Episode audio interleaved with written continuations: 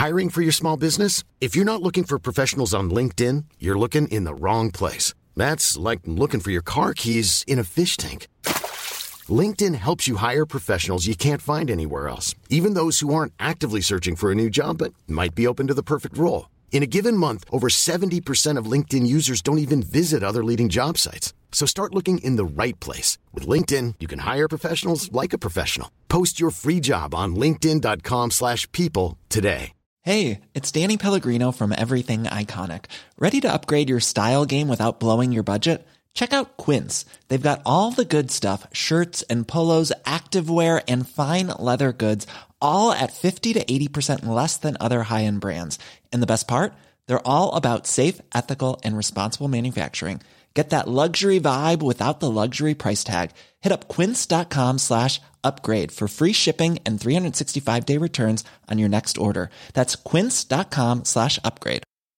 Burrow is a furniture company known for timeless design and thoughtful construction and free shipping, and that extends to their outdoor collection. Their outdoor furniture is built to withstand the elements, featuring rust-proof stainless steel hardware, weather-ready teak, and quick-dry foam cushions.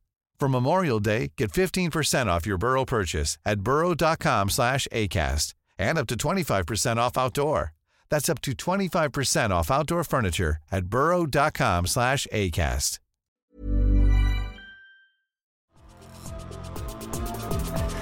Welcome to the Top Cut, welcome to the. Top Cut, welcome to the Top Cut, welcome to the Top Cut, welcome to the Top Cut.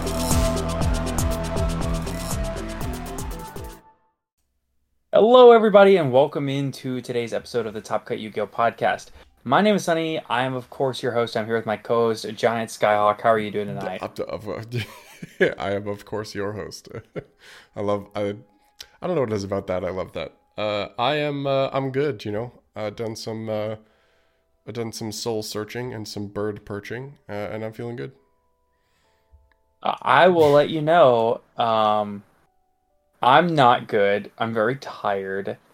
So This is this is Um, gonna be this is gonna be a very scuffed episode today. We're we're recording this for sure, We're recording this the night before, uh, and uh, schedules have been a little wonky, but we're uh, we're, we're gonna make it work. We got some news, and uh, we've got some questions to answer. So I'm excited. I'm looking forward to we it. We do.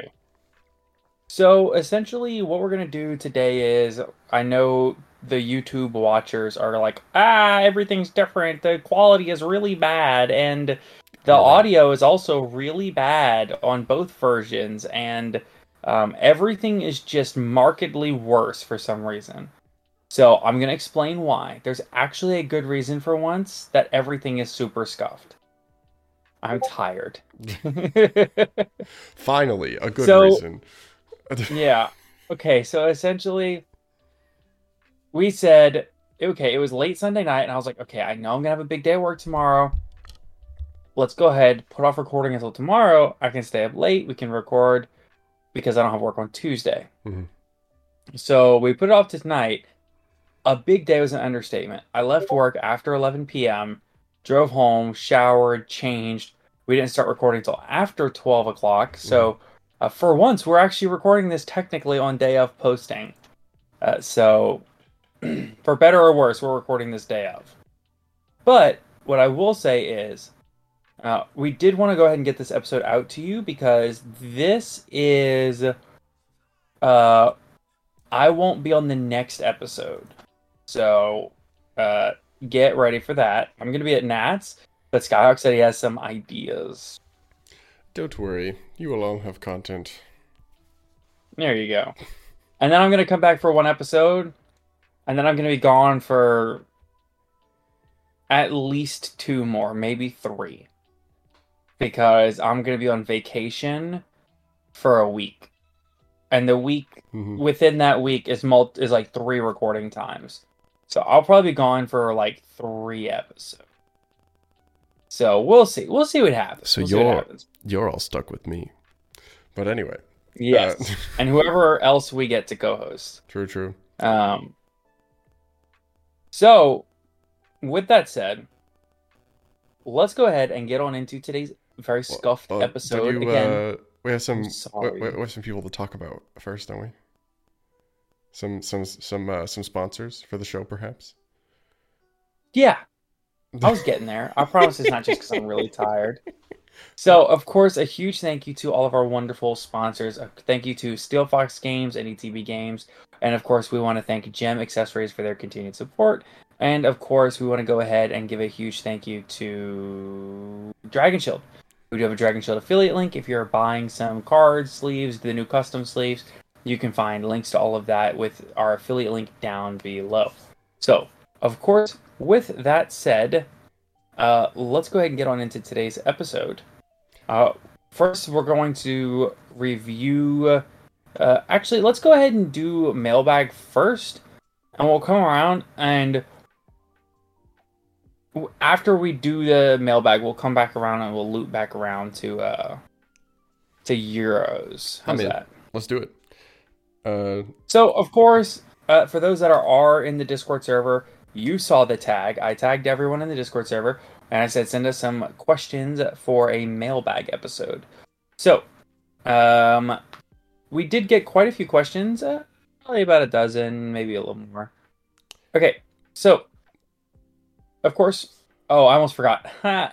Huge shout out to our patrons. Uh, we'll shout out the names at the end of the episode if you want that extra episode every week. I can't Check believe that. you forgot about our patrons. How could you do this? I didn't forget entirely. I still have them the names already pulled up. I still got them. but you know, I forgot to give the beginning of the episode shout out. They'll get the end of the one still. I see. Okay, I got you. Okay, so the first question comes in, and it is: What would be the best way to introduce people into Yu-Gi-Oh after the two-player starter deck pack? So, for those that Hmm. don't know or didn't or missed the episode, there was there is a two-player starter deck coming that has two starter decks as well as a scripted like dual comic book that comes with it. That way you can have a full scripted game of Yu-Gi-Oh and not have and like people can kind of understand what the flow of the game is like. So, with that, um it's the great like first first read, first intro. I would say though that past that, honestly, to me, the next step is to just play more with those decks unscripted. To me, I think that's the move. that would be mine. Yeah, like and and something to note is that I think the answer to this question is different if somebody is looking to get into competitive or if they're just wanting to learn casually to know the rules and understand. Uh, like if, if somebody is purchasing this and they're like they, they just want to play with their friends, I think it's a very different mindset. I think playing like with this unscripted is good, but like it's kind of built to be scripted as well. So it, like it's very very like starter versus structure deck, right? I I think it, depending on your means, having some like a really, really just like ridiculously cheap deck core that has like a cohesive strategy is probably the next step. Um, uh, something like super uh, simple, but that still is coherent. Uh, the UA is actually a fun deck, I think, to teach people. They're like the battle phase. You can get complicated with that deck, but you can also get really, really simple. Um, something else that I think honestly, I think any modern Yu-Gi-Oh deck is going to have those intricacies. yeah. Any modern deck. any uh uh, any control strategy i think uh, like i think uh a deck that can be played in a very simple way but also has a ton of skill expression is Traptrix um so any yeah, and Traptrix is a great starting place. any control deck uh Eldlich probably is actually quite cheap now aside from the golden lords themselves but if those get a reprint that would be nice um uh Altergeist. I'm gonna be honest. The best control deck in Yu-Gi-Oh right now is Runic. i mean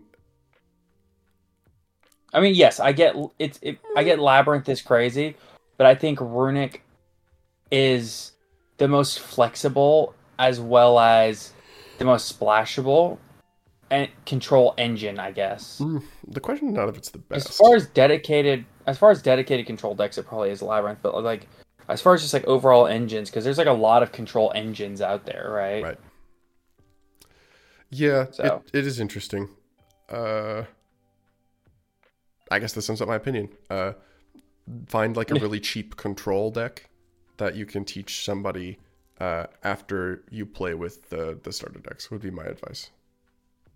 Yeah, I, I really wish control wasn't so far and away the best way to learn intricacies of gameplay in a lot of a lot of the time because I hate playing against control, but it really is a spectacular way to really figure out like the ins and outs of Yu-Gi-Oh. You have to you have to learn how everything else works to succeed, but you can also sometimes get away with uh you can also sometimes like you're not going to lose all the time is is the idea is you, you will you will win games just by by virtue of the matchup spread uh and then it's just Yeah. a matter of kind of learning all the different pieces from there Sure. Um, next question: Do you think Dino will rise in the meta after the new Transcendosaurus Transcendosaurus support? as the as the This chief was like uh, right at you, yeah. as as the chief lab rat, uh, no. Uh, I, I think you can see that it's not topping regionals very frequently. Uh, although to be fair, there haven't been as many events. Um, I I think the main problem is that nobody can still decide what the best thing to do with this is. Uh, like I have been kind of trying to figure out the combo side of things. Peeps has been trying to figure out the control side of things. Uh, the 10 minute testing on MBT's channel actually went up, and that is the Peeps list. Uh, so if you want an example of how that plays, go check that out. Um, I've also got some replays if you want to message me. Uh, there's still blind second as an option. Uh, people have been trying to revive Mathmech stuff because you can now end on uh, Baron, Savage, uh, Heat Soul, Superfac. Uh, so there's still tons of weird stuff happening, but it's clear that it's not good enough, and it won't be until Duelist Nexus. Oh well. Okay, actually that's not accurate because we don't know if these cards are going to be in Duelist Nexus until we get Horned Saurus in the fusion. I do not think it's going to start making waves. Once we get those cards, that changes it changes the floor and it changes the ceiling. Right now, Right. the floor is not any different. The ceiling is just higher, and you have like access to one extender. So my position is not yet, but it will be. Right. That's very fair. Okay, so the next question is if Vanquish Soul was a fighting game, who would you main? Ooh, So I sent you a link. I'm gonna take a look. Yeah, Uh, I gotta think about this. Yeah, I sent you a link to the Yugipedia page for Vanquish Soul. Mhm. And this is your opportunity to kind of go through it and figure out which one you think works best for you. I'm just going to let you know. I'm going through them right now. I don't think Caesar Valius is like a fair pick, to be honest. God, if my twin brother is listening Uh, to this, he's gonna murder me. Uh,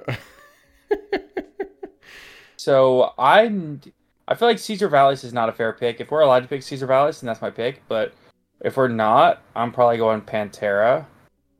Looks like, looks like Pantera got the kicks, and I like kicking people in fighting games. So hmm Yeah, that's fair. that's my answer. if I am being uh uh I, it's got to be Pantera. I got Yeah, I like uh BlazBlue. Uh I play Makoto. Um so that should immediately answer any questions for anybody who knows what that is. Um in uh I'm just gonna believe you. Marvel vs. Capcom 3, I think our team was like Spider-Man, Deadpool, Rocket Raccoon, or occasionally it was uh, Spider-Man, Deadpool, Felicia. Zero synergy. Uh, but that just design-wise, I- I mean, like Caesar Valius is too much. Heavy Borger is too much. Mad Love is funny. Uh, Matt, my twin brother would play Mad Love because it's very Tron Bonne-esque. That was my second choice. Was Mad Love. Yeah, and Razen is like cool. I like the the gigantic fisticuffs would actually be really cool in uh, in a fighting game, but uh, I got to go with Pantera. It's that like we got the Chun Li, we got the we got the we got the strong legs going. I gotta, yeah. Yeah. Um, let's go to the next question. Question. This is another one aimed right at you. Okay, they're coming. What are some key choke points in the new build of dinos and how to beat them? Yeah, so Uh, God, you're, you're really asking me to give away the sauce here. Okay. So, something that's very underrated when playing against Dino, and it has always been true that this is very underrated, is a lot of people will try to Ash Misk or uh, or Ash like Oviraptor or Ash like Fossil Dig. Don't ask Fossil Dig or Ash Ash the first baby. or Ash Pill. Yes. Uh, I think generally speaking, Ash Baby uh, is is the way to go, especially if you have two hand traps. There are exceptions, like if it's clear that your opponent's play probably relies on Misk, you might as well Ash it. But um, go, like when your opponent goes, say your opponent goes like Oviraptor target baby, bring back the baby. You can Ash that baby, and that can really screw them up, especially if they don't already have um, Ground Xeno or Xenometeoros. If they have Xenometeoros, it gets a bit complicated. Uh, it depends on the specific line. But generally speaking, I think ashing either ash the Misk or if the opportunity to ash Misk doesn't present itself, ash the second baby in the graveyard because the babies in the graveyard are not protected by Misk. Uh, so that's the I was also gonna say, I like ashing. I do like ashing Misk. I know you said it's not always great, but If I they're- like ashing Misk when, they're- it's- when so- Misk tries to summon Archosaur. If okay, so here's the thing: if they are ashing Misk for Archosaur, ash the baby that Archosaur destroys, because then you're most likely only dealing with like UCT and maybe an IP Masquerena. Because if you if you if you um say you you ash the Misk there and they have the extender, you get kind of owned. But if you ash the baby that the uh, Archosaur destroys, they're not summoning the extra body off of that baby that they can then destroy with either a Ground Xeno or a Xenometeoros or an Oviraptor. So they get a lot less value. very out of fair. So if they're doing Misk for Archosaur, ash the baby in Graveyard. Because if they have to think about this, Okay. if they normal, what happens if they normal summon Oviraptor?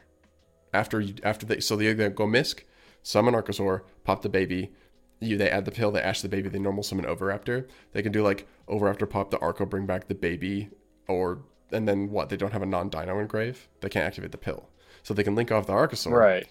and then do what? So they the secure guard and a UCT pass. Th- Their hand has to be like really, really good to actually play through that. Now, if you have two hand traps, Ash the Misk.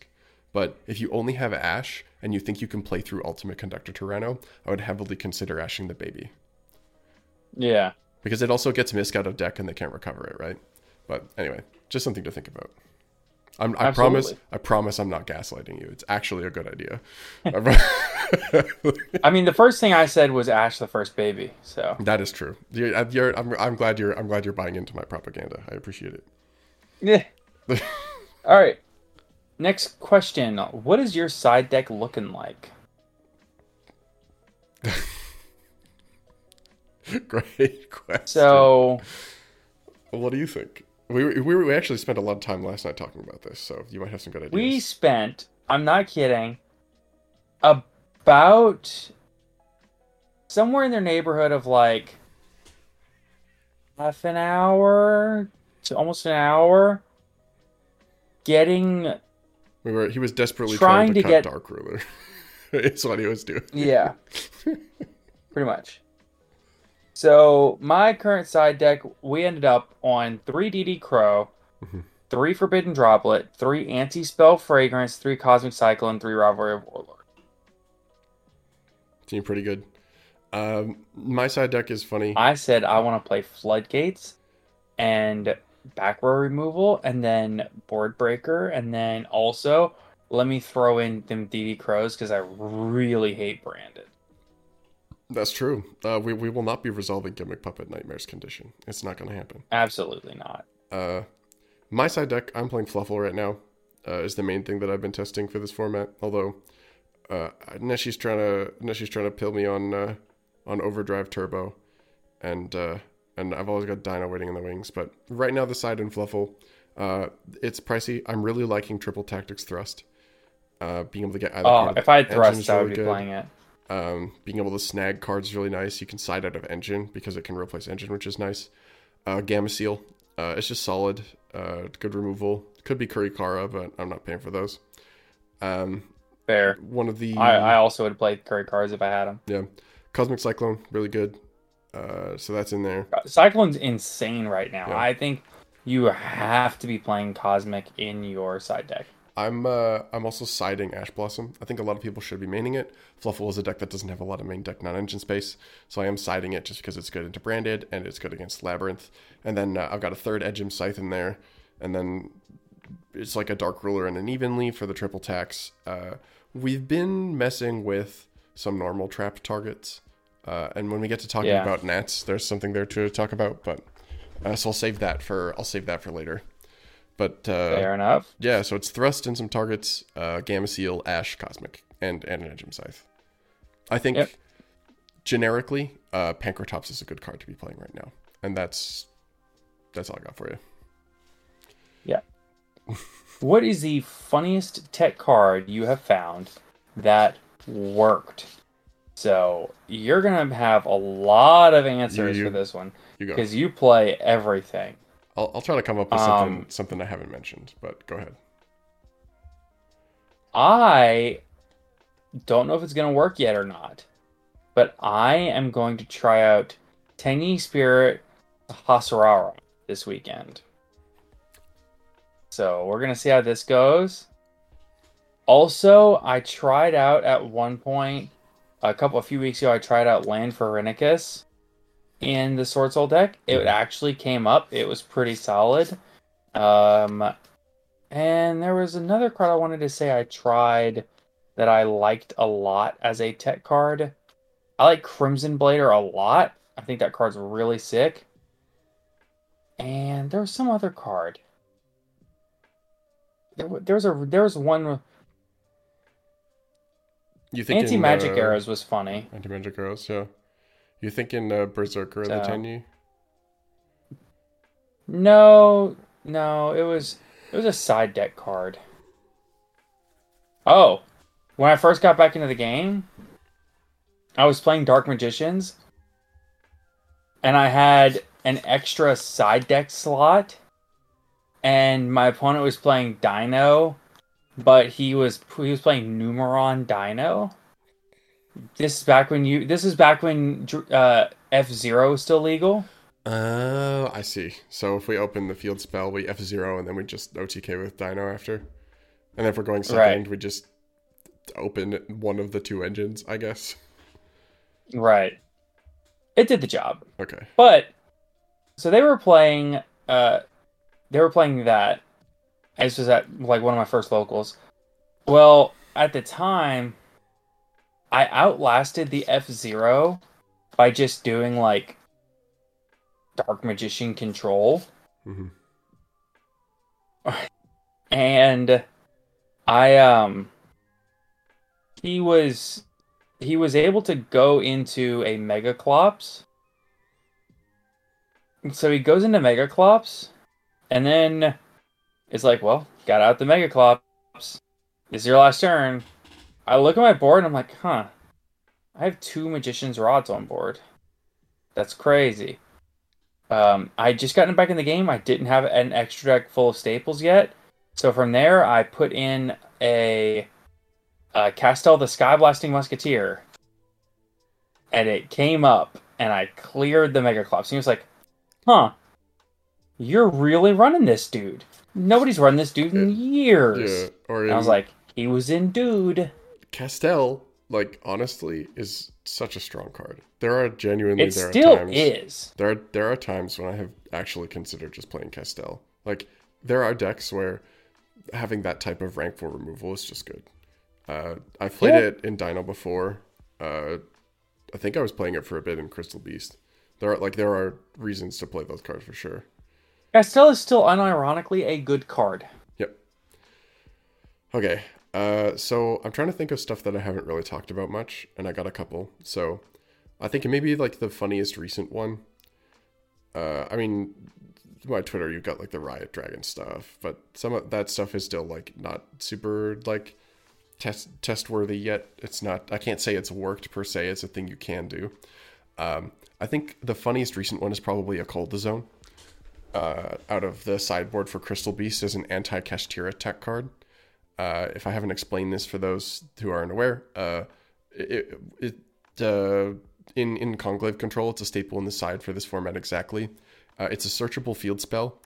uh, off of Salvation, and it says when you're when the turn player normal or special summons exactly one monster, destroy that monster and give your opponent a token.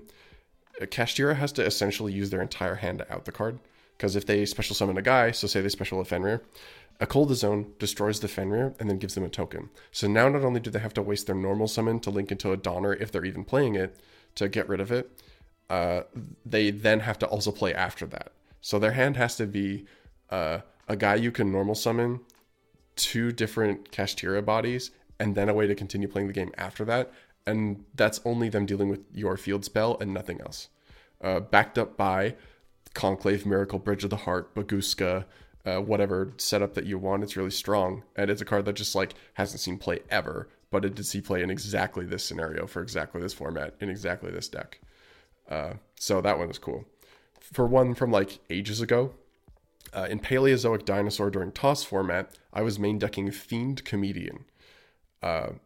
Because it was That good. in- card's crazy. it was good into everything. So like imagine you're playing against Orcust and you flip Fiend Comedian.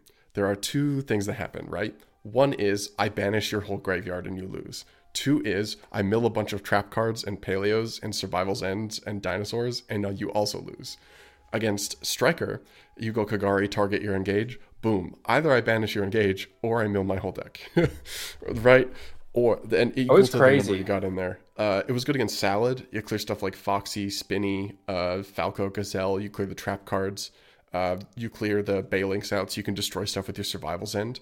Uh, and uh, with the Thunder Dragon, like clear banishing their graveyard, it was like probably the worst into the Thunder Dragon matchup. But if you can, you can still catch them off guard. Like if they have already banished their stuff, you can clear out some of the extenders for the Guard Dragon stuff. So uh, I, I really, really liked Fiend Comedian. Probably the last funny one. I mean, the Fluffal deck has like 12 billion answers for this. Um, True. But another one of my Oh. favorites, like, I mean, Golden Lord, Royal Penguin's Garden. Yes. Uh, That's the- just what I was about to say. Golden Lord in that deck is so funny. That's like the ideal answer to this question. Because Golden Lord in that deck is hilarious, but it's ridiculously good. I so I have I have a spreadsheet for this format uh, for for testing.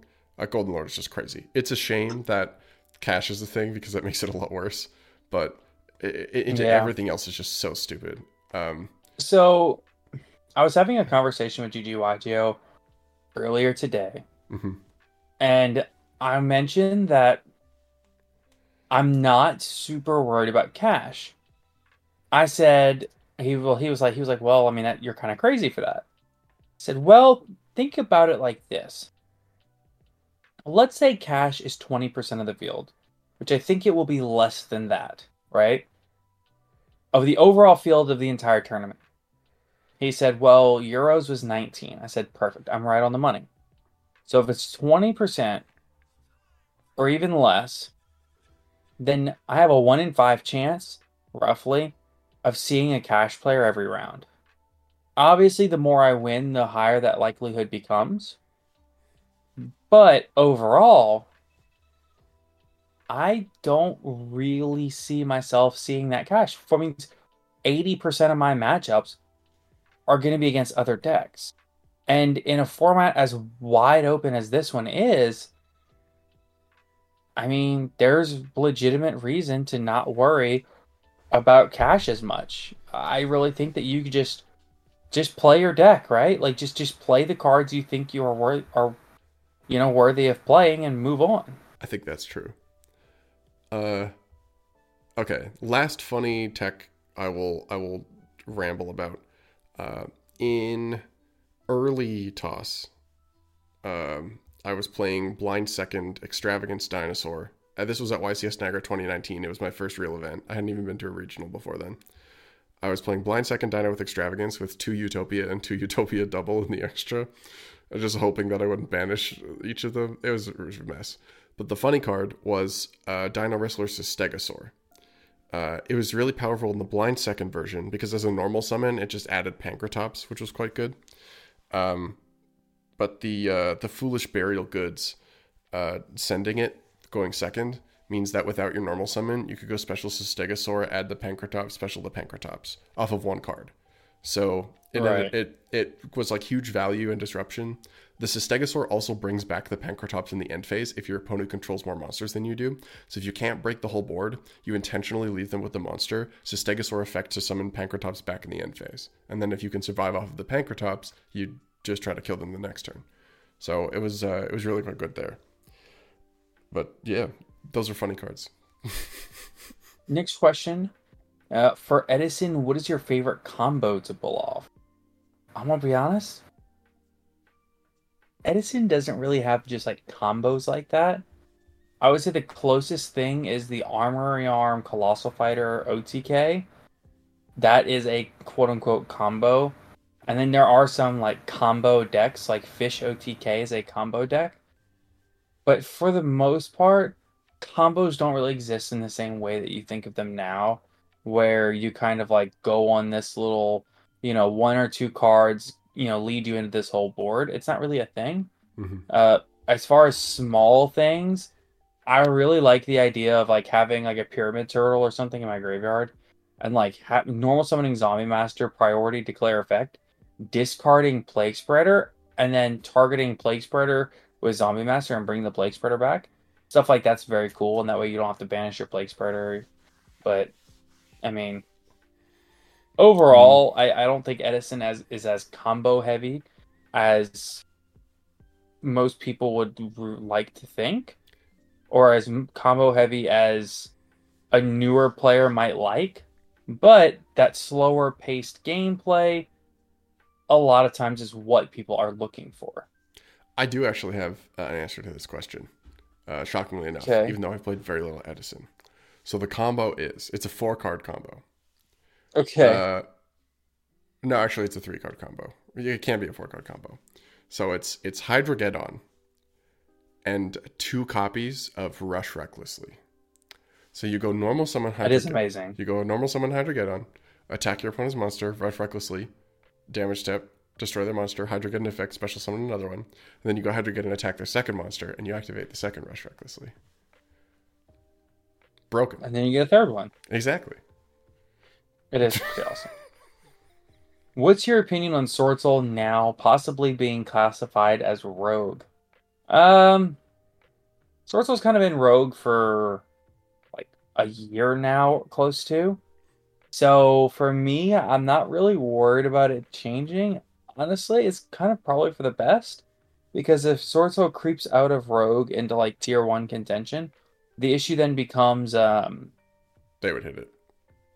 Th- they're the ban list is a real thing and they've already reprinted sword soul so they're not like trying to save the deck right Yep. so Completely agree. um Uh, next question why is no one using creature swap i think enemy controller is a strictly better card because you don't give your opponent something in return you can just take it got- Yep.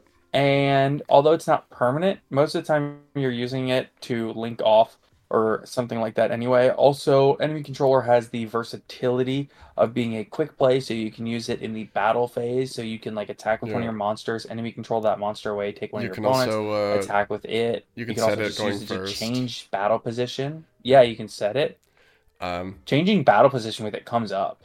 Yep, definitely does. Uh, it can come off for lethal sometimes, especially if you, everybody is like summoning stuff in defense. You can just go boop. hmm Um, It almost came up in Euro Nats, like uh, in Euros. It almost came up in the finals because in the finals there was a moment where they're like, if he has enemy controller, he just swaps the mood onto attack position and attacks, and that's lethal. yeah. You know? The other bit uh, here is that there are just econ isn't even the only better card. Um, mind control is legal. Change of heart is legal. Triple tactics talent is legal. Uh, Brain con is legal, Yeah. errata but legal. Yeah, yeah, like all of those cards are, are probably better than Creature Swap. There are maybe some gimmicky decks that would play Creature Swap. Um, th- there's Right. there's maybe maybe there's like a Mechanco deck that might do some nonsense, but they they already don't need to do that to set up the OTK. So, I uh, Right. it's just uh, time's up for Creature Swap. We're not doing uh, we're, we're not doing Chaos Max stuff anymore. What would be very funny though, I will say, is having a Chaofeng and Yazi on board and using creature swap to give my opponent the Chaofeng, and then using Yazi to pop itself in Chaofeng. I'm searching tuners. That- That's broken. Um, what do you classify as technical play, and how would one practice technical play? Um, for me personally, I would classify technical play as everything that happens within the actual game of Yu-Gi-Oh. So all of your sequencing, all of your um, your responding to your opponent's plays, uh, the way that you conduct yourself during a duel, I would consider technical play. You know, not not just oh, do I hand trap here or do I let him go and hand trap later? Do I ash the misc? Do I ash the ov? Do I ash the baby? Do I, you know, what do I ash? That's all technical play, but also sitting down from your opponent and having an aura of.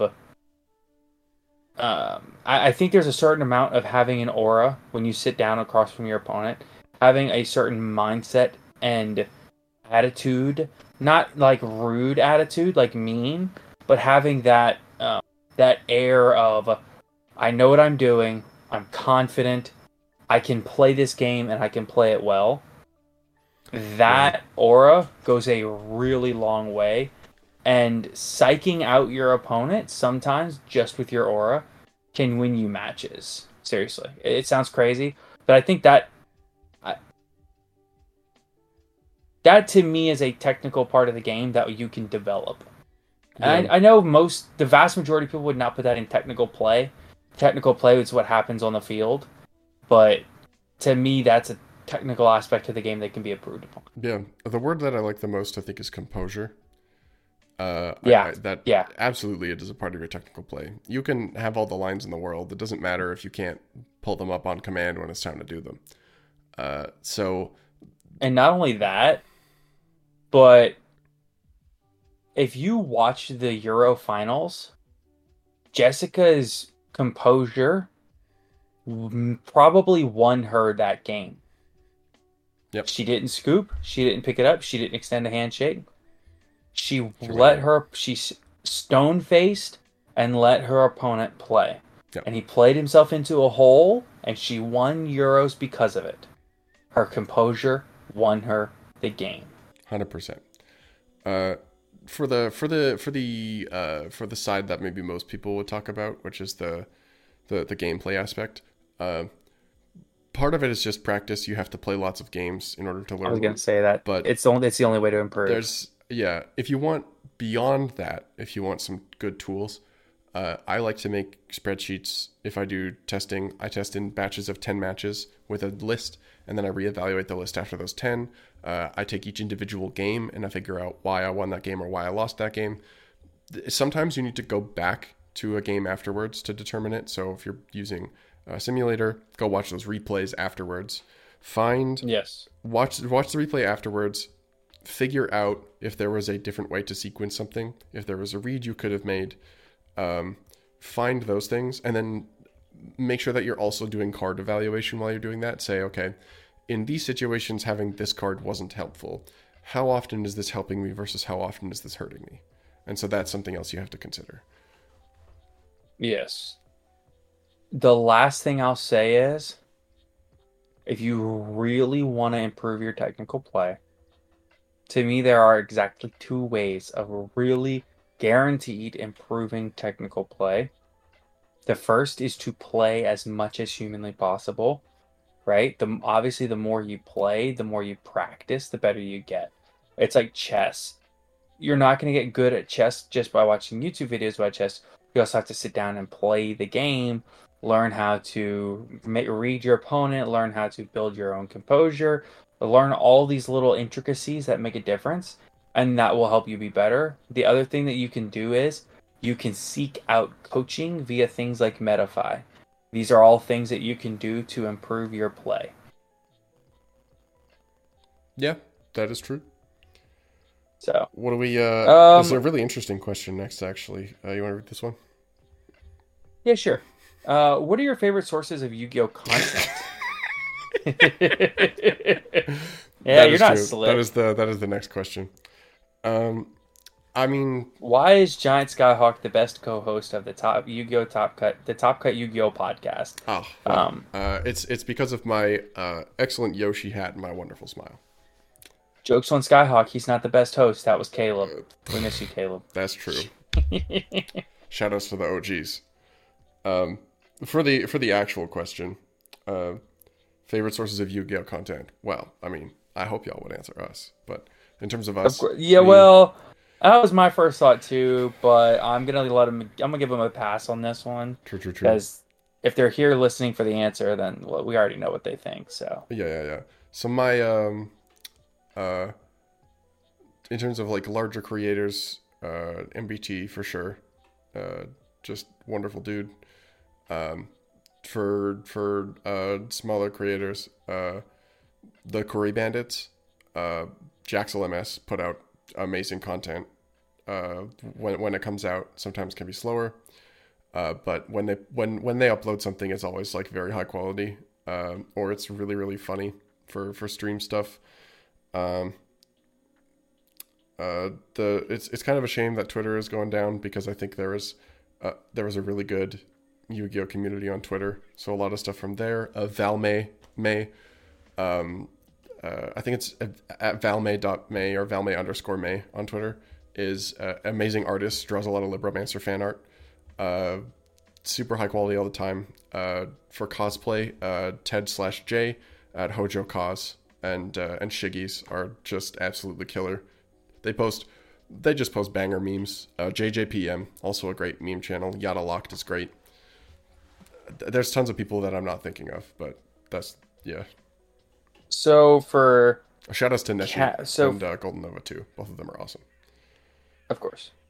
So for competitive Yu-Gi-Oh content, I would say a small channel I would recommend is Aurora YGO. Uh, Aurora is somewhere between 1,000 and 2,000 subs. For mid-size to larger competitive content, I would recommend GGYGO. For the largest Yu-Gi-Oh content creator that is mostly competitive, either Pack or uh, MST.TV. I- I'll be honest, Tom Box's uh, hand trap guides and things like that, and uh, deck breakdowns on where how to interact with each of these decks has been one of the biggest helpful sources for me when I get busy for a few weeks and I need to learn sh- certain shifts or changes in the meta, how things have moved. Tom Box is usually my go-to. He really does some amazing explainer videos breaking down meta trends. Um, that's for like I said, Pack is always wonderful for competitive content also, but that's mostly a stream thing. As far as casual content, I'm a big progression series fan, like original progression series and History of Yu-Gi-Oh. Both of those are wonderful for me. I also really enjoy E3. And then, of course, I just browse Twitter constantly, even though, again, like Skyhawk said, unfortunately, it's going down. Oh my goodness, my contact is messing up. Ah! Okay. So, next. Uh, what do you think the ideal game length in number of turns is? Uh, I think if you're looking at old school Yu-Gi-Oh, like Edison format, you're looking at like 16 to 20, maybe four, maybe like 12, 13 even. I think 12, 13, 12 to 15 is probably really good. Uh, and if you're talking about modern Yu-Gi-Oh, I think like six to seven turns is a lot is probably fine because people are like, ah, less turns is the problem. A game going three turns is not cool. Yeah, but if those three turns have more are- interaction than an entire Edison game, Yeah, I disagree. that's where that's kind of where I was going. I think the I think this question is maybe a bit misplaced. Um, Yeah. yeah, I don't there's so care if the game is- I don't care if the game is two turns or 22 turns, as long as there's about like 40 points of interaction in that game. Exactly. And now I, I think part of the reason this criticism comes up is because uh, there are a lot of crappy auto wins, and my response Yeah. to that is let's get rid of those. We can have short turns if there's lots of interaction in them. Like another great example, uh, there were a ton of games on the Eurostream, like the the finals match, tons of like it was like a three turn game that was super back and forth. So Yeah. lots lots of lots of ways to work there. Um, next question for Skyhawk. How was the adjustment period for coming into an established podcast and trying to slot in and find your own style of conversation and stuff? Seems like a cool experience. So uh, I think actually that part of it was not very difficult for me. I'd been on the show before, Uh, True. and and so it's it's not like I didn't have experience rambling about things that I enjoy for hours at a time. Uh, but but so that part of it I think hasn't been that challenging. I've been around creating content. I think the bigger issue at first was just organizing remote stuff. Like I think we've talked about it Yeah. many many times, but we are finally in a place where the process is starting to go down, uh, as we say as we're recording Discord uh, on a Monday night with lower quality. Well, this this is entirely my fault for working and getting home at almost midnight uh, because that would of be work. the that would be uh, that that would be the fault of your employer and not you. So- Well, yeah, like So, can- well- listen, we'll know by tomorrow whether or not we're gonna strike or not. yeah, that's true. Oh, that's right. That is the that is the deadline that the union set. Um, Wednesday at at eight a.m. I'm I'll be awake. I'm gonna I'm I'm interested. Um, Yeah, but anyway, seven your time. I uh, I feel uh, I feel good about it. I think I I'm entertaining. Come on. Uh, I I, uh, I think finding finding finding conversation is not hard when you are around good people. So having uh, Hey. having Sonny here to to talk to definitely definitely helps the show. Okay, uh, we're gonna go ahead and we're gonna jump over to the poll that we had in this.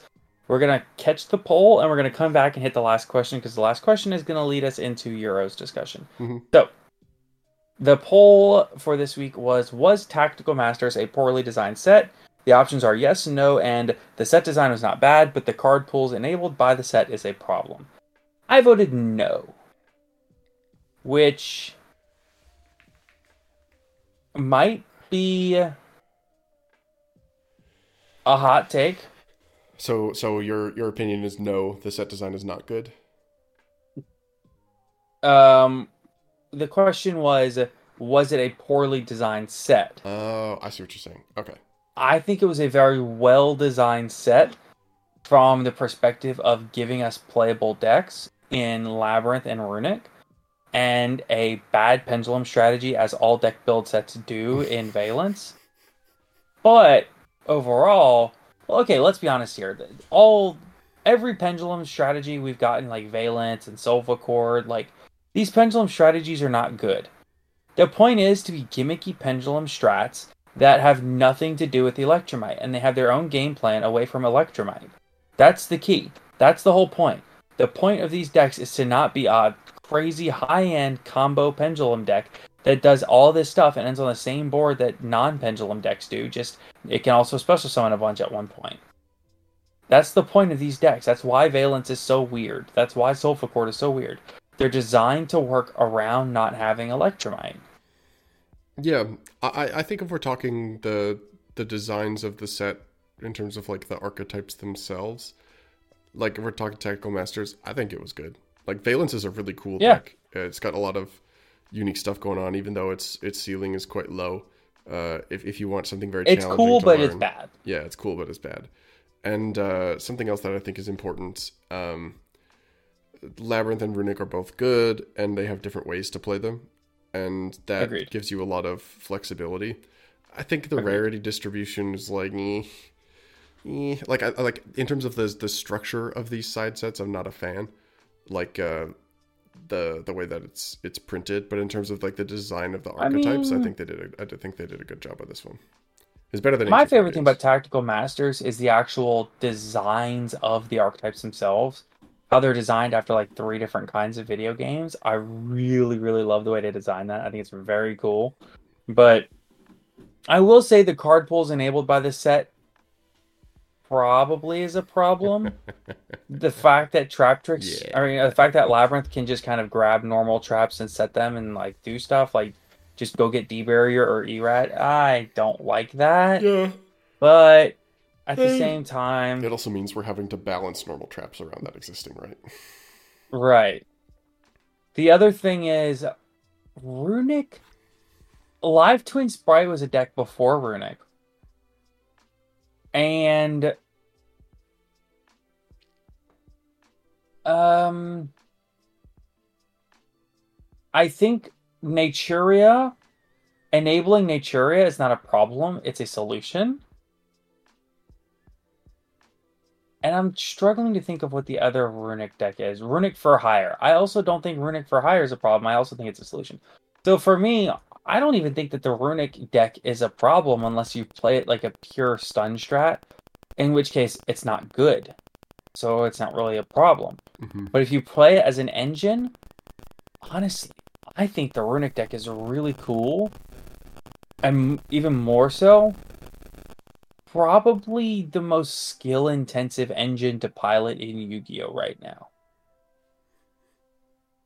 Like, playing around not having a battle phase is really difficult to do. Playing think- your entire game plan around not having a battle phase and still winning the game, knowing that you're going to go to time every round, it, it's not easy. So There, uh, there's a lot of nuance and skill there. This actually leads into the last question, but uh, I would actually put it at second place because I think that there is one that that is arguably more more skill intensive. There's a more skill intensive deck to play in the format right now. Yes. Let me guess. Is it plants? I, I can't believe you guessed. Uh, and speaking of, uh, our last mailbag question is for both Yeah. of us. Now that Rikka has won uh, back-to-back Euro titles, do you think this has cemented the deck as one of the goats? Uh, I think. I. Th- it's kind of awkward. No. I think no. you. I don't think you can put it in the pantheon of like the best decks of all time. I don't think that's a thing. However, uh, I th- this does cement it in history forever. Like like Yes, winning sure. winning back to back Euros off of being off the radar, uh, on the back of somebody who has Both been, times. yeah, both times on, on the back of somebody who has essentially topped. She has basically topped every event she has entered for the past year, and not just like Yes. normal tops. Like we're talking Her top track eight, record top is four. crazy. Her her skill level with the deck is crazy. Her name on Twitter is Sunseed Jess. Clearly, there's a love for this particular deck at all times. Yeah, and it, it there's so many deep interactions with this deck. Like For sure. uh, Jasmine contribute anything. So if your opponent gives you stuff, you can build around to to get the Jasmine tributes off. Jasmine is not once per turn. Yep. Uh, at least the the tribute effect isn't. So you can like constantly bait people into going through that. Um, You have to be very careful because there's exactly one card in the whole deck that locks you into plants. And if you go through that line, then you can't summon Regulus.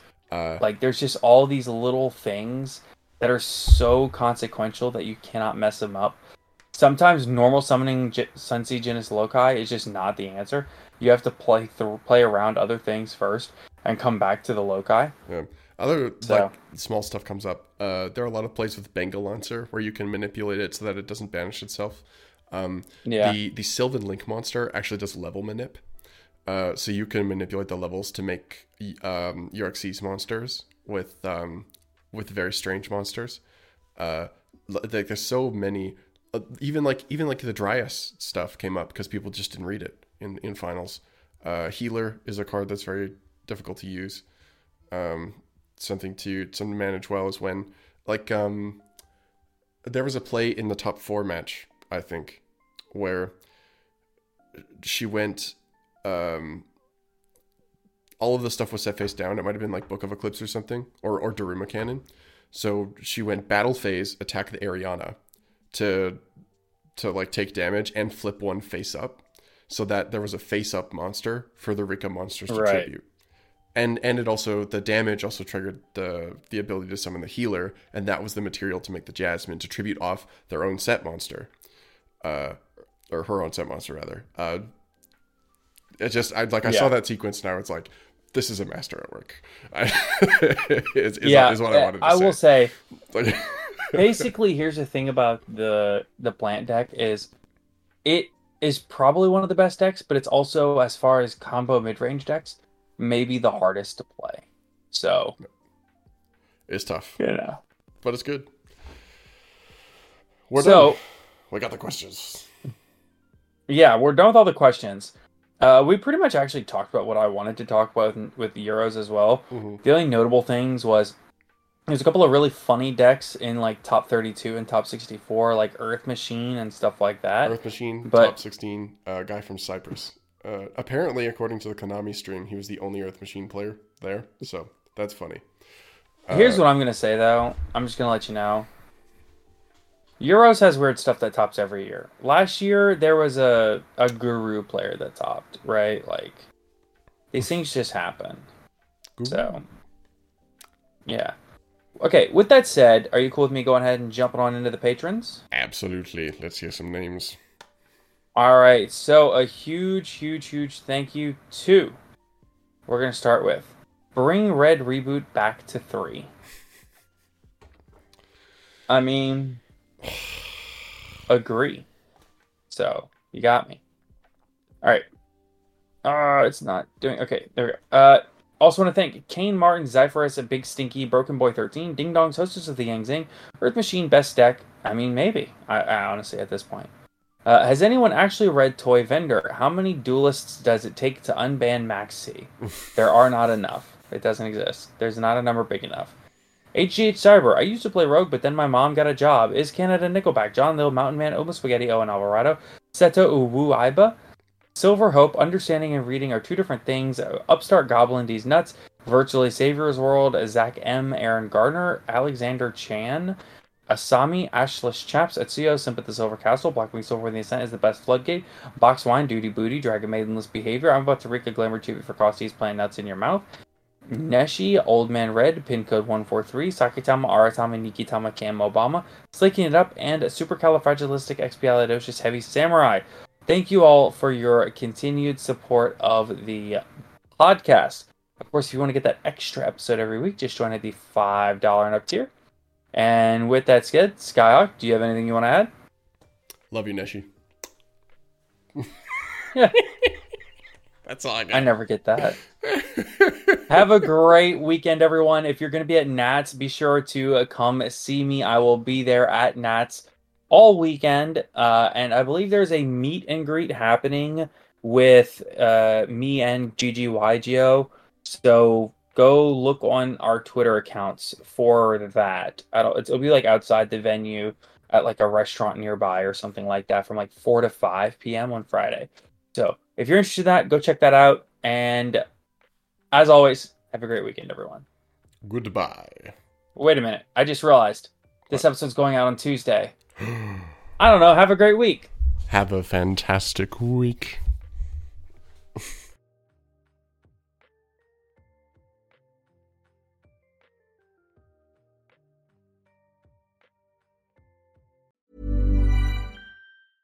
Hi, I'm Daniel, founder of Pretty Litter. Did you know cats tend to hide symptoms of sickness and pain? I learned this the hard way after losing my cat, Gingy. So I created Pretty Litter, a health monitoring litter that helps detect early signs of illness by changing colors, saving you money and potentially your cat's life. Pretty Litter is veterinarian developed, and it's the easiest way to keep tabs on your fur baby's health right at home. Go to prettylitter.com and use code ACAST for 20% off your first order and a free cat toy. Terms and conditions apply. See site for details. Hey, it's Paige DeSorbo from Giggly Squad. High quality fashion without the price tag. Say hello to Quince.